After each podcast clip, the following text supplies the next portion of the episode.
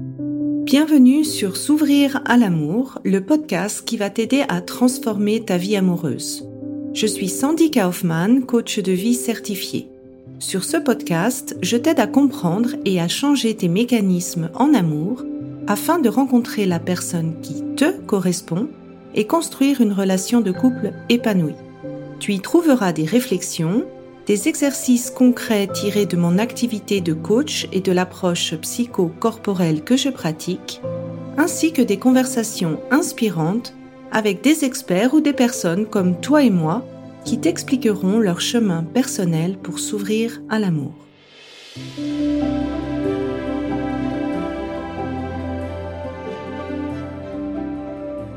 Tu écoutes l'épisode 91, comment savoir si je lui plais. Avant que je rentre dans le détail, je voudrais t'inviter à mon prochain workshop gratuit qui va parler de rencontres en ligne. Donc je te mets les liens dans les notes du podcast ou sous la vidéo si tu regardes YouTube. Ça, c'est une question que vous me posez vraiment souvent. Quels sont les signes non-verbaux qui montrent que cette personne, elle est intéressée? Je viens de faire quelques dates, mais je sais pas encore si je plais à cette personne ou pas. Ou j'ai repéré quelqu'un dans le milieu de mon travail ou parmi mes amis, mais j'arrive pas à connaître son intérêt. Et ça m'aiderait vraiment de savoir quels sont les signes, en fait, qui montrent son intérêt. Si cette question ou ces questions te parlent, c'est vraiment un épisode qui est pour toi. Et je vais commencer par la petite claque de coaching. C'est d'arrêter d'analyser les moindres signes. Quand une personne est intéressée, tu n'as pas de doute. Cette personne, elle cherche à te voir. Elle a le temps de te voir, elle te présente son cercle d'amis, elle veut faire autre chose que du Netflix et chill. Cette personne s'intéresse à toi, à ta vie. Tu ressens une réciprocité dans l'intérêt. T'es pas le seul moteur qui fait que vous arrivez à vous voir. Donc, si une personne est intéressée par toi, tu le vois par ses actes. Ses actes ne montrent aucun doute que cette personne est intéressée. Alors, tu peux toujours avoir un peu des doutes parce qu'une partie des peurs, ça vient de tes propres peurs, de tes propres schémas de pensée. Ça, j'en parle dans l'épisode 3 sur les schémas amoureux. Mais en gros, si tu te réfères aux actes de la personne, tu arrives à voir si cette personne est intéressée ou pas. Et pour moi, en fait, c'est un danger d'essayer de prendre les moindres gestes, les moindres signes, les moindres expressions de langage non verbal comme un signe d'intérêt. Parce que ça peut te donner vraiment une fausse idée de l'intérêt de l'autre. Est-ce que la personne, elle est juste attirée sexuellement par toi? Est-ce que c'est une personne qui connaît justement les codes du langage non-verbal, les codes de la séduction, puis qui les met en pratique, mais qui n'a pas forcément un intérêt pour toi? Ou est-ce que c'est au contraire une personne qui est plutôt introvertie, qui arrive pas trop à se dépatouiller avec le langage non-verbal, mais qui, dans les actes, va te poser des questions sur toi, va essayer de te voir? Donc, arrête d'observer ces moindres gestes.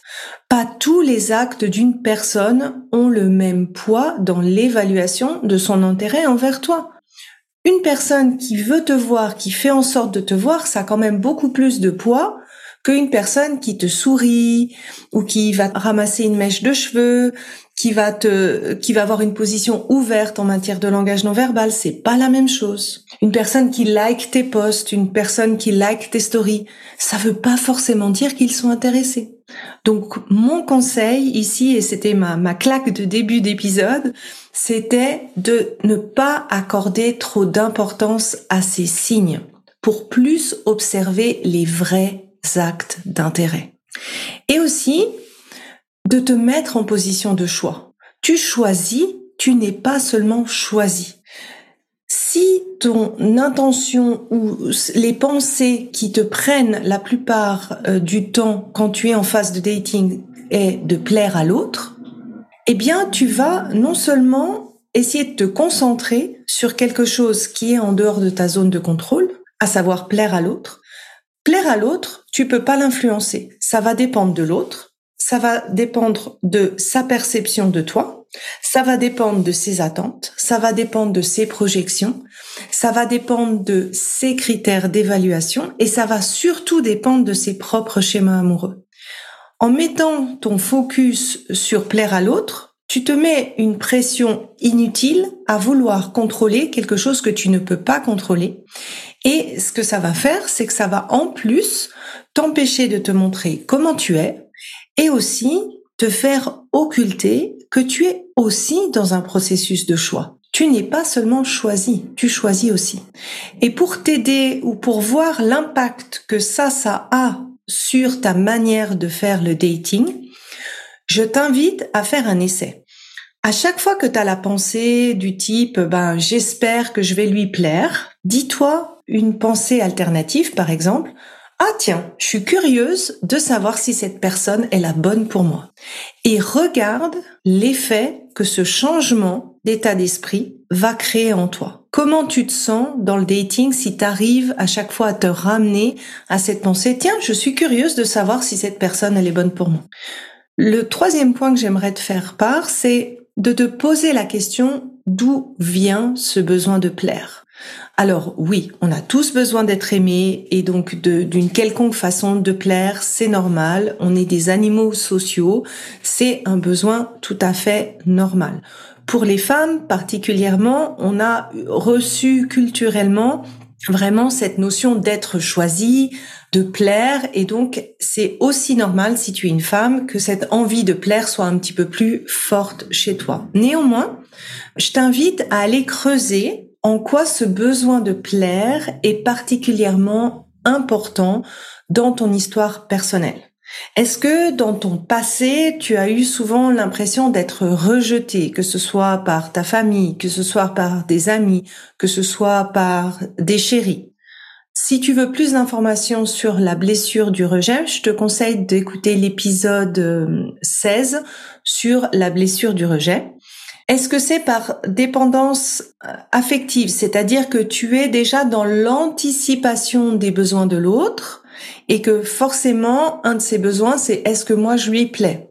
Si tu veux plus d'informations sur la dépendance affective, je t'invite à écouter les épisodes 73 et 74 du podcast. Ou bien, est-ce que ce besoin de plaire chez toi, il est particulièrement fort et important dans le ou les premiers mois de dating parce que cette période est plus insécure, il y a plus d'inconnus, on ne sait pas si l'autre nous plaît ou pas.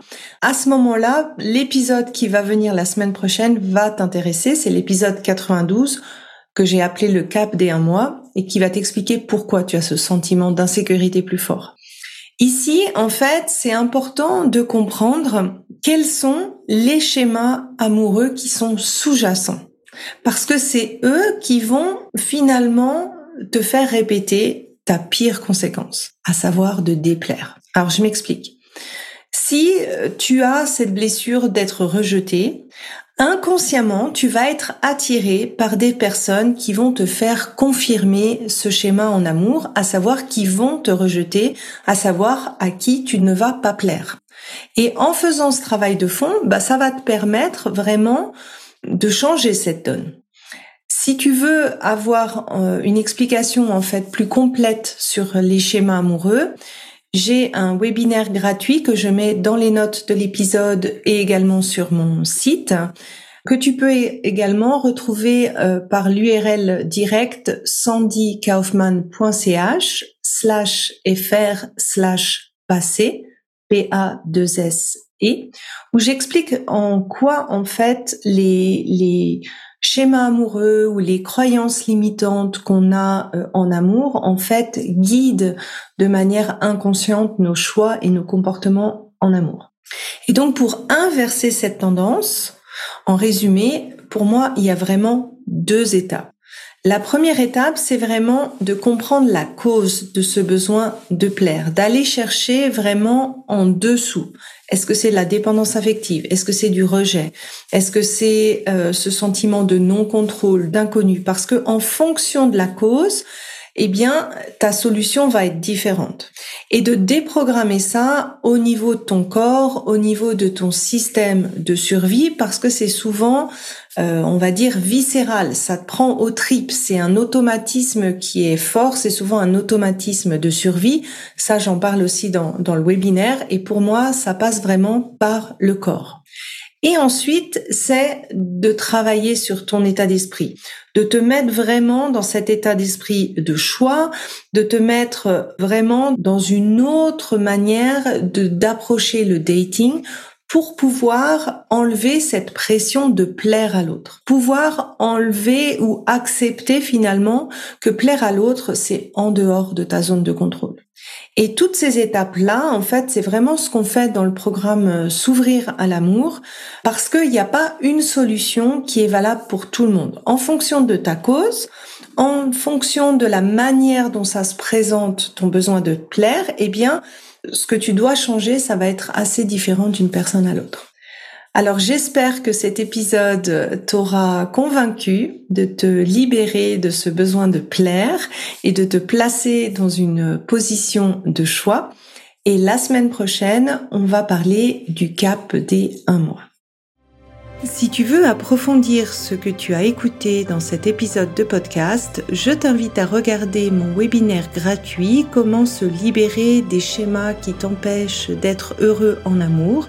Tu trouveras le lien dans les notes de cet épisode ou sous l'adresse sandykaufmann.ch/fr/passé. Et n'oublie pas, il n'y a que tes peurs qui te séparent de l'amour.